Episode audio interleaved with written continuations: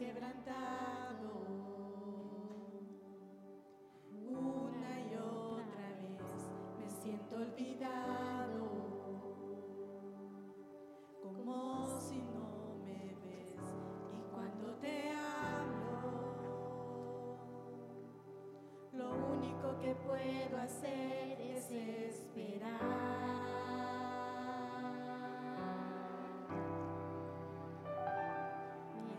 Una y otra vez, creer que conmigo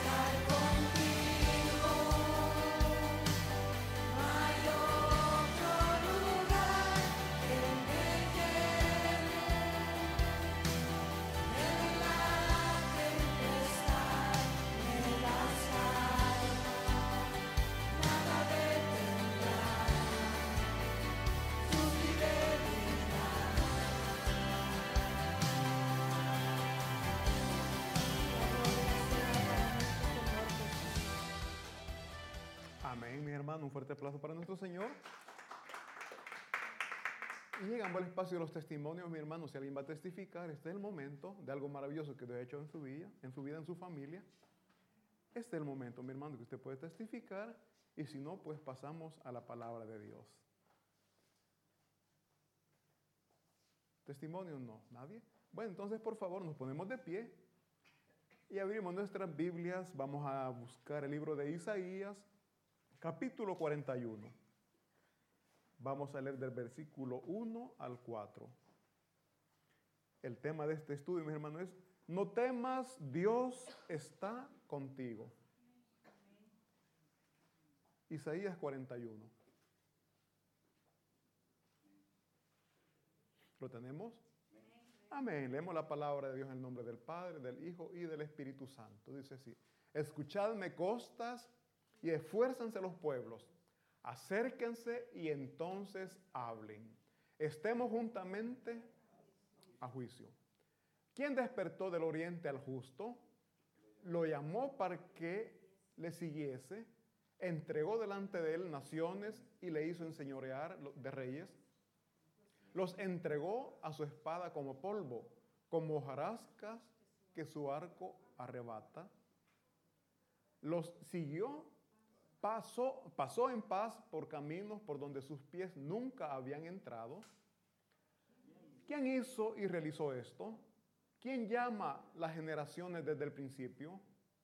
Yo, Jehová, el primero y yo mismo con los postreros. Oremos.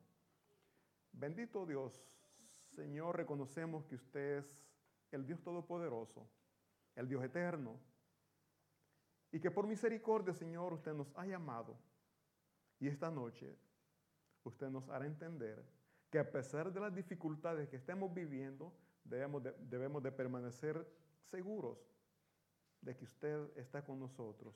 Y si usted está con nosotros, Señor, somos más que vencedores. Su palabra lo dice. Ruego, bendito Espíritu Santo de Dios, me utilice como instrumento útil para poder edificar a mis hermanos, para poder edificar a su pueblo. Así, Señor, también suplico porque nos ayude a estar atentos y a poner por obra su palabra. Se lo rogamos y suplicamos en el nombre de Cristo Jesús. Amén. Mis hermanos, ¿se pueden sentar? Hemos leído Isaías 41 del versículo 1 al 4 en lo que es la versión Reina Valera 1960. Ahora vamos a leer, le pido al hermano si nos puede por favor proyectar, Isaías 41 siempre, el versículo del 1 al 4, pero en la traducción del lenguaje actual o lengua actual, TLA. Y quiero que leamos todos juntos, mi hermano, ahí está en la pantalla y dice así. El rey Ciro, un enviado de Dios, Dios dijo, ustedes, países del mar, guarden silencio y escuchen y ustedes naciones todas, sean valientes, vengan, que vamos a tratar un asunto muy importante. Juntémonos para discutirlo. Versículo 2 dice, yo soy el Dios de Israel. Yo hice venir del este al victorioso rey Ciro. Conforme avanza su ejército, yo humillo a los reyes y le entrego sus naciones con sus armas en la mano. Ciro los ha borrado del mapa como a un pequeño, perdón, a un puñado de polvo. Los persigue con tanta rapidez que parece no tocar el suelo. Versículo 4. Yo soy el único Dios y mantengo bajo control todo lo que pasa en este mundo. He existido desde el principio y existiré hasta el final. Versículo 1, por favor. Mis hermanos, nosotros estamos leyendo un poco de historia. Y solo leerlo no es igual que vivirlo. Estos pueblos, mis hermanos, estaban con miedo porque un ejército fuerte, un ejército, poderoso, y podemos decir así, iba barriendo con lo que estaba en su camino. Todas las naciones eran conquistadas por este rey. Pero no hay nada casual, mis hermanos. Dios hace todo. Dios permite todo. Hoy en este tiempo, mis hermanos, muchos estamos angustiados. Bueno, no sé de ustedes, pero muchas veces uno entra en angustia cuando ve lo que en el mundo está sucediendo. No sé si ustedes han visto el incendio, el, incendio que se está dando en, en esta isla de Hawái. Mi hermano está viendo las noticias y queda todo quemado, destruido completamente. Y yo me pongo a pensar en las personas que habitaban en esa zona, en esos lugares, las pérdidas que han tenido materialmente. Pienso que vidas han habido pérdidas también. Qué tremendo. Pero eso es allá, ¿verdad? Solo decimos, vemos ideas, pobrecito aquí. La situación, situación económica que se está viviendo, mis hermanos. Tremendo. Tremendo.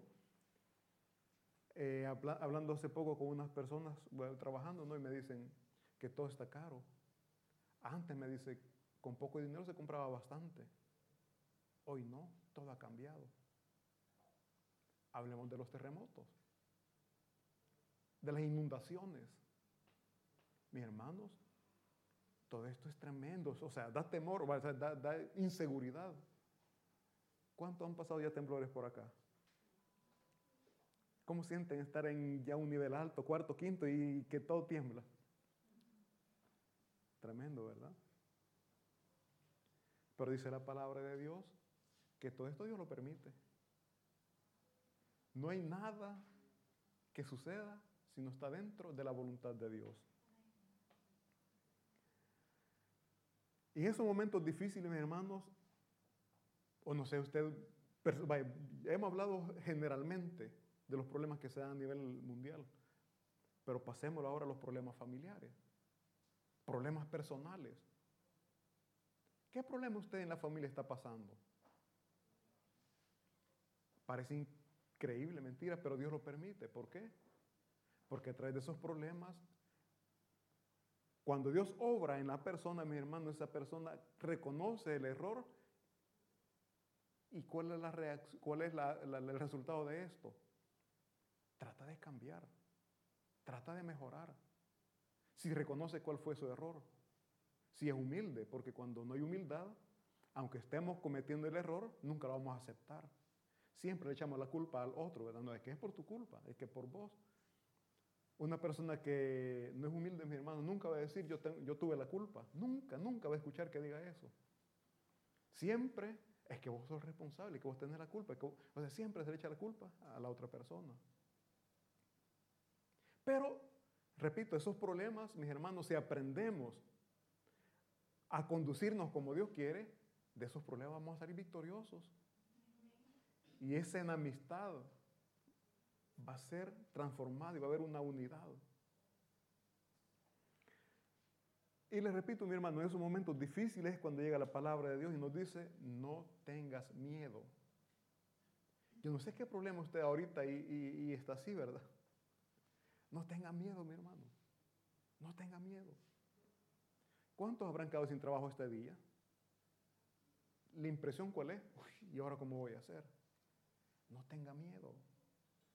De ese problema, Dios, o sea, mejor dicho, Dios va a usar ese problema para darle bendición. Mira, es que, fíjense que a veces en el trabajo no estamos bien, pero tenemos temor, tenemos miedo de dejarlo, ¿verdad? ¿Y cómo voy a hacer? No nos sentimos bien. Hay otras oportunidades, pero como tenemos ya un trabajo, no lo queremos soltar. Alguien me dijo, no suelte uno mientras no agarra otro. Pero ¿saben qué sucede? por no soltar este, no puedo agarrar el otro. Muchas veces, estando trabajando, nos llaman, nos dicen, hay una oportunidad de trabajo. Eh, pida un apuntamiento, pida una, una cita. Pero como estamos trabajando, nunca podemos ir a esa cita, ¿verdad? Y perdemos un trabajo que pudo haber sido mejor que el que tenemos. Pero bien dicen que Dios quita algo bueno para dar algo mejor. Dios sabe que nunca por nuestras propias, nuestra propia voluntad vamos a dejar algo, por lo tanto Dios permite que nos digan hasta aquí llegaste. ¿Y qué hacemos en ese momento? Decimos de todo, ¿verdad? Enojados, Señor, ¿y por qué a mí?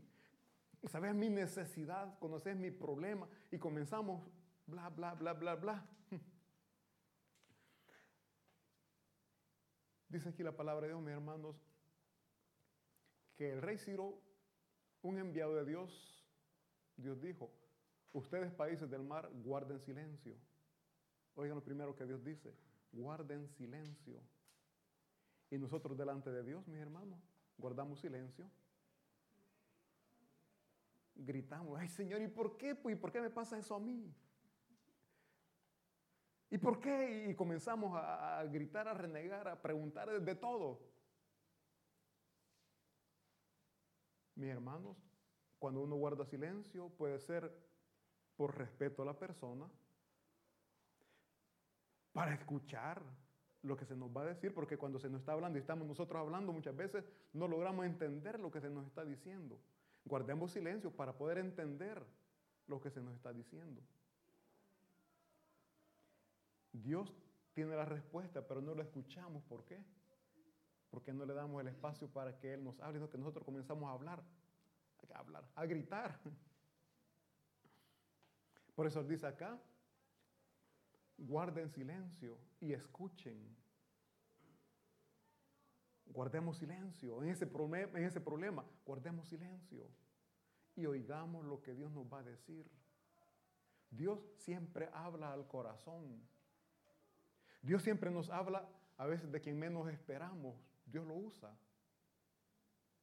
Yo me sorprendí, fíjense, en una ocasión, la niña, mi yetecita, me salió diciendo unas cosas que, ¿quién le había dicho a ella? Dios sabía en mi corazón la tristeza que había. Y yo digo, Dios, gracias. A veces uno tiene problemas, pero por no preocupar a los demás uno no los dice. Aunque si lo hubiera dicho, pero una niña, ¿qué?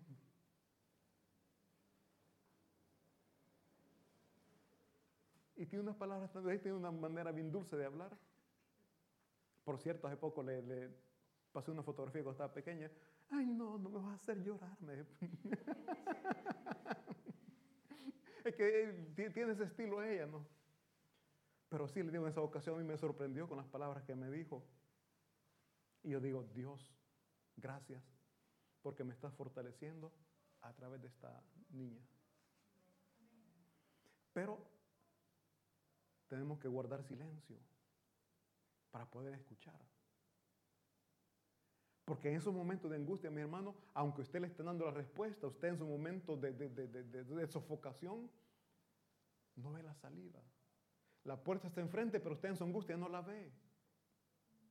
Entonces, mantengamos la calma. Mantengamos la calma. Dice ahí, ustedes países del mar, guarden silencio y escuchen. Y ustedes dicen, después naciones todas, sean valientes. Mis hermanos, si aquí Dios les está diciendo que sean valientes, porque sabía el problema, la dificultad a la cual estaban siendo expuestos sean valientes. Esas palabras hoy las está diciendo a nosotros, seamos valientes. Mi hermano, yo siempre dicho, ser valiente no es tener miedo. O sea, podemos tener miedo. Una persona valiente siente miedo. ¿Por cuál es la diferencia entre un valiente y alguien que no es valiente? Que el que es valiente afronta, aunque si tiene miedo, pero lo afronta. Esa es la valentía, no decir yo no puedo. El rey David, un gran ejemplo, el niño, el pequeño, valientemente afrontó a un gigante y lo venció por el poder y la gracia que Dios le dio. Ese David habita en usted. No tenga miedo. Por grande que usted vea el problema, Dios es mucho más grande que ese problema. Afrontémoslo. Pero tenemos que oír, tenemos que guardar silencio para escuchar, porque Dios siempre nos da la salida. Dios nos dice lo que tenemos que hacer. En ese problema de familia, Dios, ya le dijo lo que tiene que hacer.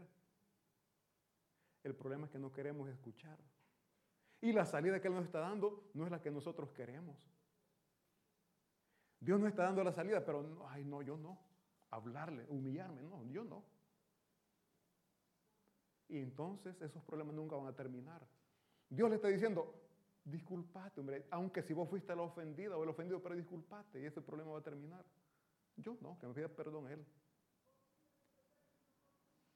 ¿Cuándo va a encontrar la paz así, mi hermano? Por eso les digo, tenemos que saber escuchar. Porque de lo contrario, vamos a estar reclamando, peleando con Dios. No es así, mi hermano. Entonces dice que tenemos que guardar silencio delante de Dios y escuchar su voz. Y además de guardar silencio y escuchar, obedecer las indicaciones que Dios nos está dando. Dios le está hablando. Hoy le pregunto, ¿va a atender la voz de Dios o la va a ignorar?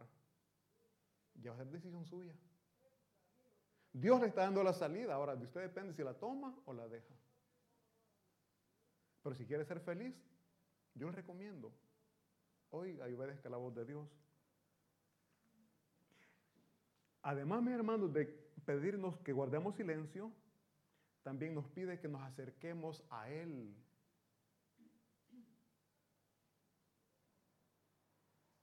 Dice ahí, sean valientes, vengan, vengan. Si, si alguien llama Si yo llamo a alguien es porque está lejos y yo quiero que se acerque. Acerquémonos a Dios, mis hermanos. Acercarnos a Dios no es venir a la iglesia. Porque muchos estamos aquí, pero lejos de Dios. ¿Y cómo podemos saber que estamos lejos de Dios? ¿Cómo anda nuestro corazón? ¿Cómo, cómo está nuestra relación con el prójimo? Podemos estar aquí, pero lejos de Dios, mi hermano. Él nos está pidiendo que nos acerquemos a Él. Vengan. Y aquí viene lo más triste, que vamos a tratar. Cuando mi papá me decía, vení que vamos a hablar, yo sabía que algo había hecho y no estaba bien.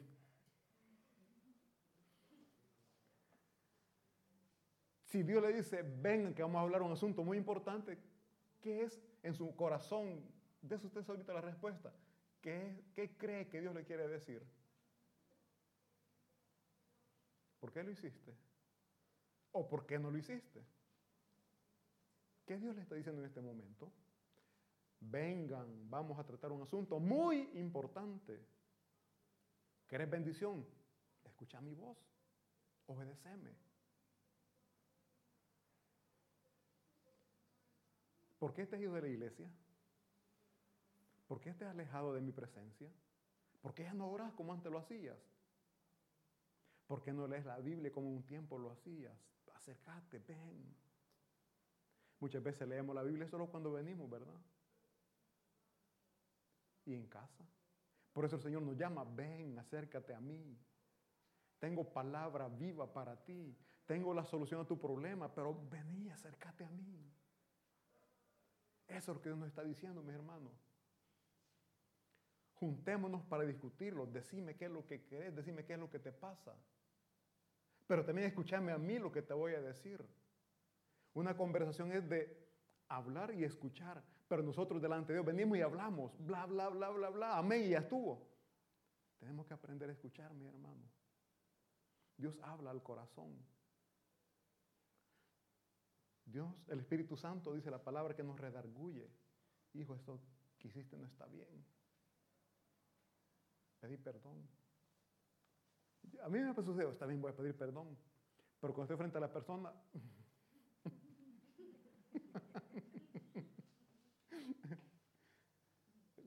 Queda solamente la intención, el deseo, mis hermanos. Nadie triunfa solo con pensar, solo con intentarlo. Tenemos que actuar para poder verdaderamente vencer al enemigo. ¿Quién es nuestro enemigo? Satanás. ¿Por qué estamos con problemas en la familia? Porque el enemigo llegó y metió mano ahí.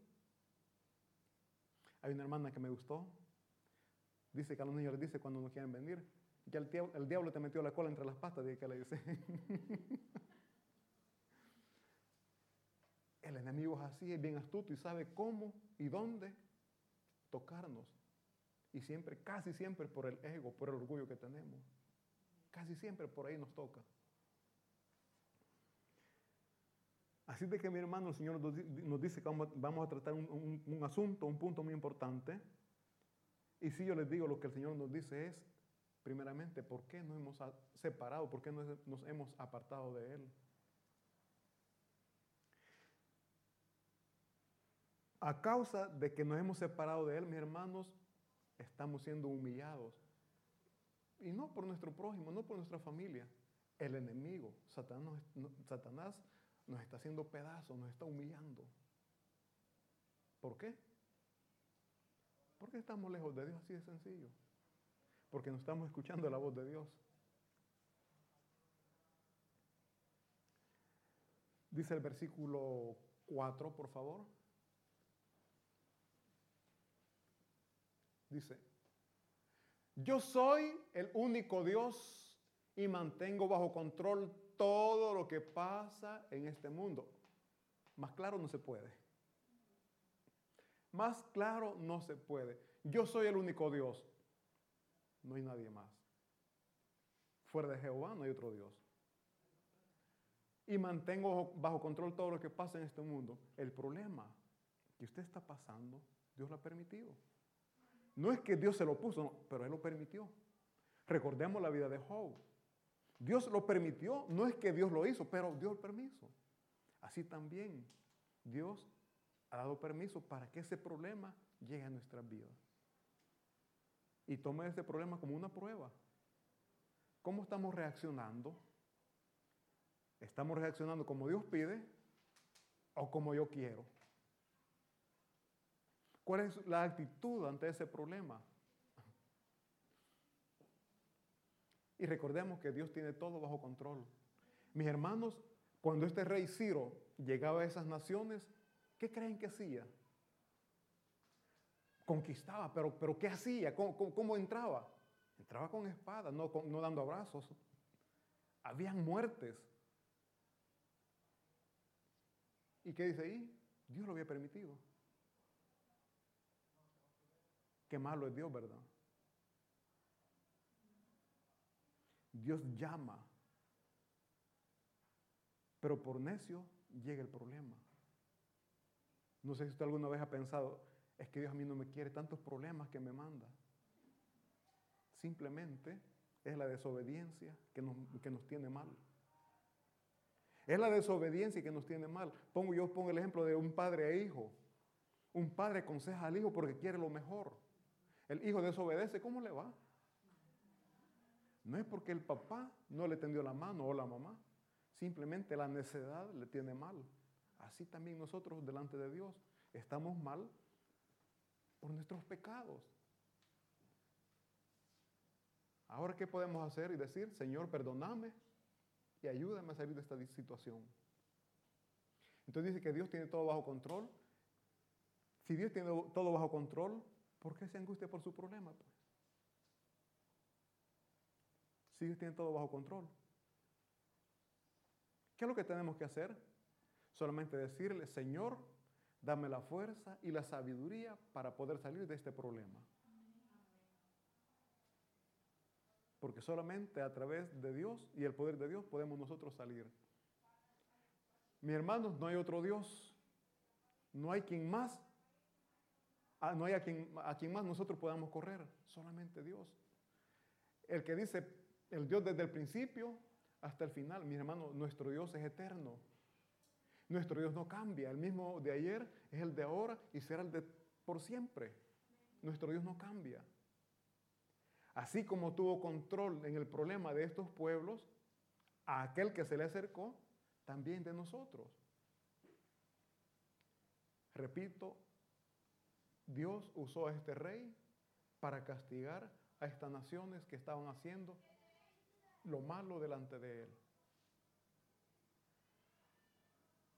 Los problemas, yo siempre he dicho, el problema que pasamos es como consecuencia del pecado o también, ¿por qué no decirlo? Como castigo de Dios. Dice la palabra del Señor que todo buen padre a su hijo corrige. Ahora el problema que Dios permite, tomémoslo como corrección. O si queremos ser más drásticos, como un castigo. La corrección a nadie le gusta. El castigo a nadie le gusta. Pero un padre corrige porque quiere lo mejor para su hijo. Si Dios nos está, nos está corrigiendo es porque quiere lo mejor para nosotros. Dice el versículo siguiente, 5, los pueblos del mar se llenaron de miedo, como nosotros, ¿verdad? Cuando vemos el problema. Los pueblos del mar se llenaron de miedo cuando vieron que se acercaba Ciro y su ejército. La tierra también tembló de un extremo al otro. Imagínense el temor. ¿Cuántos somos salvadoreños aquí? Y que vivimos la guerra. Mis hermanos, eso era feo. No sé cuántos vivieron ustedes enfrentamientos, pero que de, aquellos fuertes. En mi pueblito no, nunca pasaba cosas, entonces yo estaba tranquilo, sereno, ¿no? Llego a trabajar a otro pueblo, eran tipo cinco y media de la mañana, ya me estaba preparando para irme a trabajar. Se escucharon unos disparos dispersos. Yo en mi ignorancia a trabajar me iba cuando me dice la señora dónde vivía y para dónde va a trabajar. No, hombre, que no yo los disparo. Me dice, ya esto, ya ahorita los muchachos están aquí, me dijo. No, no creo. Y mi ignorancia, o sea, nunca he vivido eso. No, no creo. abrir la puerta iba cuando escuché el primer bombazo, pero bomba, ¡pum! Para adentro. Eso fue toda la mañana, tipo 10, quizá 11 de la mañana. No los niego, bajo la cama estaba. Porque me dijo la señora, métase bajo la cama porque, porque el, techo era de teja, ¿no? Un pedazo de teja lo puede matarme, métese bajo, bajo la cama. Así lo hice. ¿Por qué les comento esto? Yo estaba bajo la cama pero tenía miedo. Imagínense estas personas, estos pueblos en donde llegaba este Ciro, el rey y todo su ejército. Era tremendo. Por eso dice aquí, todos se llenaron de miedo cuando vieron que el ejército enemigo iba. Pero el Señor qué dice, acérquense a mí, vengan a mí, serán protegidos. En ese problema, repito, por grande que sea, acérquese a Jehová, hombre, busque de Dios. Busque de Dios y encontrará la solución a ese problema. Dice el versículo siguiente, los que adoran ídolos se ayudan unos a otros. Mis hermanos, en estas tierras, en estos países, adoraban a otros dioses. Más adelante dice la palabra de Dios que entre ellos se esforzaban por hacer lo mejor. La idolatría es lo peor que puede haber. Nosotros qué podemos estar diciendo, porque yo no adoro ídolos. Idolatría es todo aquello que nos separa de Dios. Nosotros muchas veces elegimos algo, le damos más valor a algo que a Dios. Yo pongo el ejemplo muchas veces en la familia, las esposas idolatran a los esposos. Van a decir que no, pero sí. Muchas veces las mamás idolatran a los hijos. Van a decir que no, pero yo les voy a decir que sí. ¿Por qué? Porque si el esposo le dice a la esposa, hoy no ir a la iglesia, quédate conmigo aquí. Vaya, pues está bien, amor. ¿Y qué dice la palabra de Dios? Primer mandamiento, ¿cuál es? Amarás sobre quién?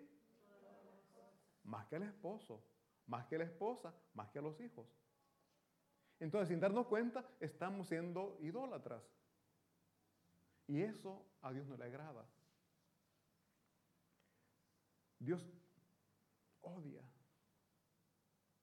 repudia la idolatría.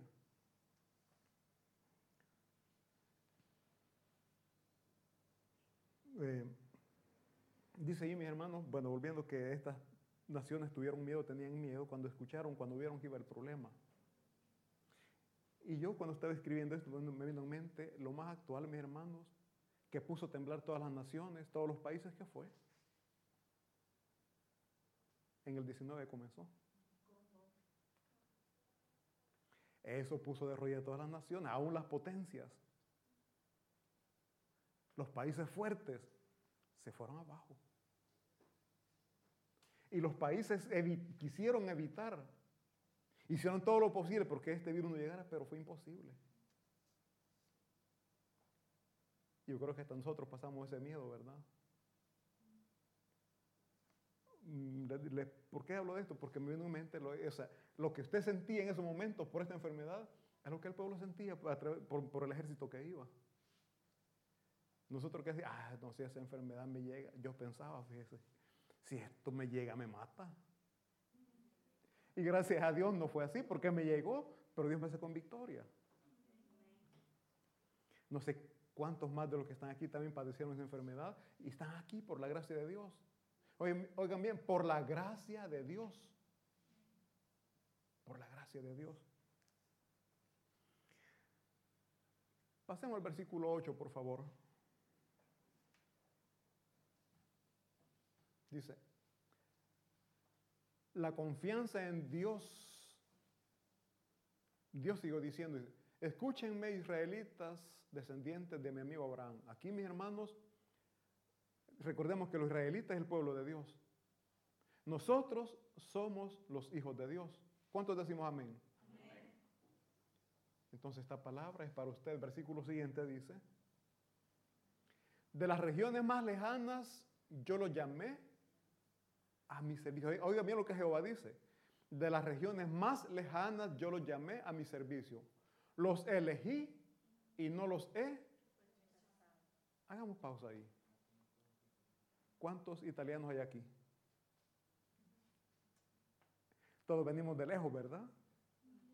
Oigan bien, de las regiones más lejanas yo los llamé a mi servicio. ¿Para qué nos ha llamado? Para que les sirvamos. Mis hermanos del Perú, ¿cuánta hora es de Perú hacia acá? Igual que nosotros. Unas 10 horas, 11 horas. ¿De Ecuador cuántas horas son? De, El Salvador cuántas horas son? 13 o 12. 13, ¿verdad?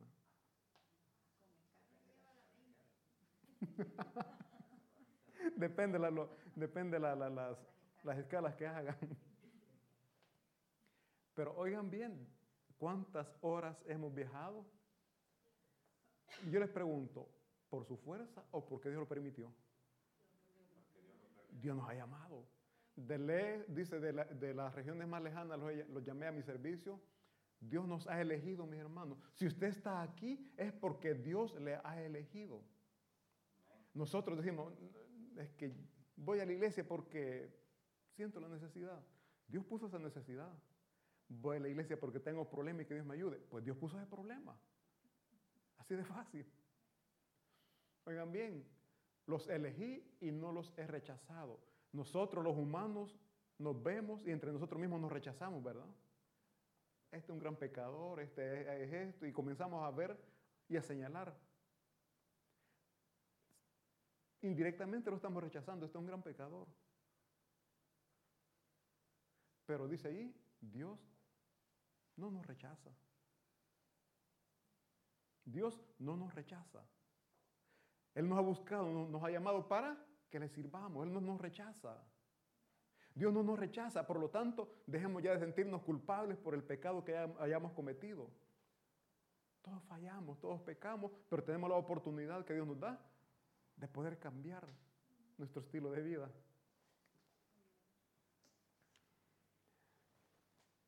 Así de que mi hermano, Dios sigue hablando. Dios no nos ha llamado para destruirnos. Dios no nos ha llamado para hacernos daño, sino más bien para ayudarnos, para restaurarnos. Versículo 10, por favor. Si Dios le ha llamado, Dios le ha elegido, ¿qué dice ahí? Dios no le ha rechazado. Por tanto, no tengan miedo. Si Dios no lo ha rechazado, ¿por qué tener miedo? Si en Cristo estamos más que protegidos. Tengamos miedo, mis hermanos, si Él nos dijera, si Él nos rechaza, allí sí, estamos perdidos. Pero si Él nos ha llamado, nos ha elegido y no nos ha rechazado, ¿por qué tener miedo si estamos bajo la protección divina? Por tanto, no tengan miedo, pues yo soy, Él es nuestro Dios. Él es nuestro protector, Él es nuestro libertador, Él es nuestro escudo, Él es nuestra roca fuerte, Él es todo para nosotros. Yo soy su Dios y estoy con ustedes. Si Él está con nosotros, ¿quién contra nosotros? Dice la palabra de Dios.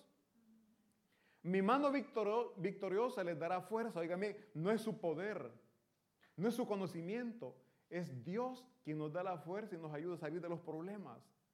Mi mano victoriosa siempre les dará su apoyo.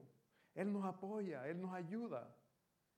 Nosotros buscamos apoyo en aquel que vemos que nos puede ayudar, ¿verdad? Dice la palabra de Dios, bien duro, dice la palabra de Dios, maldito el hombre que confía en el hombre. Nuestra confianza tiene que estar puesta solamente en Dios, en nuestro Señor. Dice el versículo 11, el destructor no nos dañará, mis hermanos. ¿Quién es el destructor? Satanás. No, nos puede dañar porque estamos bajo la protección de Dios. Vuelvo y repito, cuando Satanás tocó a Jacob, él tenía un límite. Dios le decía hasta dónde tenía que llegar. El enemigo no puede hacer más de lo que Dios no le da permiso. Entonces, el enemigo no le va a dañar. Ese problema no tenga miedo, no va a llegar hasta donde usted piensa. ¿Por qué? Porque Dios ha puesto un límite hasta donde Él puede llegar. Confiamos en Dios. Tengamos la seguridad que nada va a llegar. Si no, si no está dentro de la voluntad de Dios, nada nos va a suceder.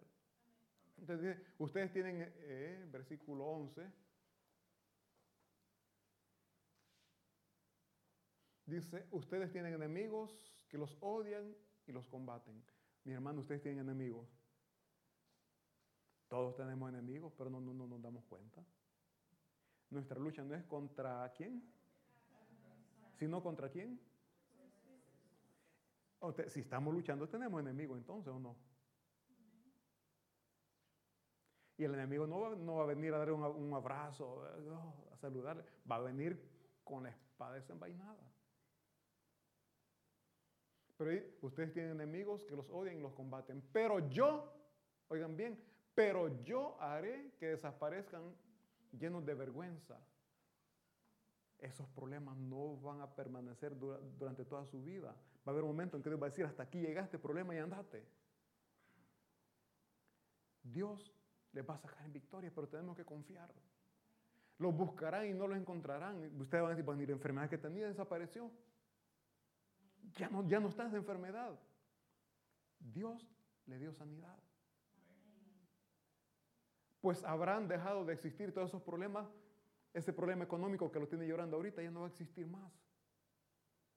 Ya no va a haber más problemas, no, no va a haber más deudas. ¿Por qué? Porque Dios de ahí le está sacando. Pero no se vuelva a meter otra deuda. No se vuelva a meter otra deuda. No vuelva a hacer cosas que, que después le tengan llorando, mi hermano. Entonces vemos que todos los problemas, mi hermano, que hasta ahorita nos han tenido llorando, Dios ya los va, a dar. Ya los desapareció por la fe puesta en Cristo Jesús. Y como les digo, mis hermanos, ese problema, de ese problema, usted va a salir lleno de bendición. El pueblo de Israel, mis hermanos, había sido ya conquistado por Babilonia. Cuando Ciro iba barriendo con estas naciones, ya el pueblo de Israel era cautivo, ya ellos eran prisioneros en Babilonia. Oigan bien, el pueblo de Israel vivía cautivo en Babilonia. Y este problema que llegó hasta esa tierra, Dios lo usó para darle libertad de esa cautividad. Ese problema que usted está pasando, Dios lo va a usar para que de ahí salga usted con bendiciones. Créalo. Por favor, saltemos a um, Isaías 45, 13, ya para terminar. Isaías 45, 13, para que veamos por qué Dios permitió que este problema llegara. Los planes, los propósitos de Dios, nosotros humanamente no los podemos entender, mis hermanos. No, o sea, fue necesario que todo esto sucediera para que el pueblo de Dios fuera libertado o liberado. Dice Isaías 45, 13. Yo, habla Jehová, yo hice triunfar a Ciro. Oigan bien, yo hice triunfar a Ciro, el rey de Persia, y ahora lo ayudaré en todo para que construya Jerusalén, que es mi ciudad. Ciro pondrá, oigan bien, Ciro pondrá en libertad a los israelitas que viven como esclavos en el país de Babilonia. Los liberará sin pedirles nada.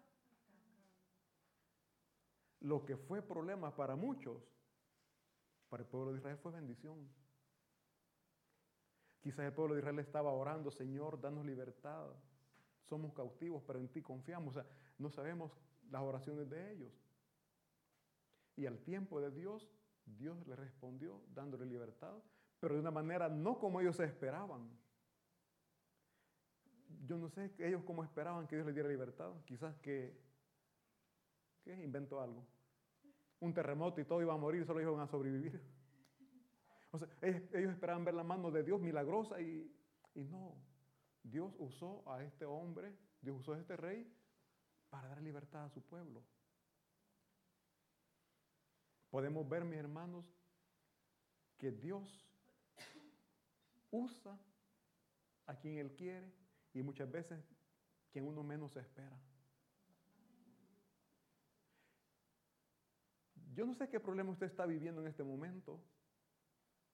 No sé cuánto tiempo lleva usted orando al Señor pidiéndole ayuda. Usted quiere que baje Dios y le diga, aquí está tu ayuda, toma. Mi hermano, Dios le va a ayudar. Para que salga de la deuda, le va a dar un trabajo. No va a bajar y le va a decir, toma, aquí está el dinero, paga. Que muchas veces nosotros quisiéramos que Dios haga el milagro y así, ¿verdad? Uno va caminando por la calle, ah, me encontré el dinero.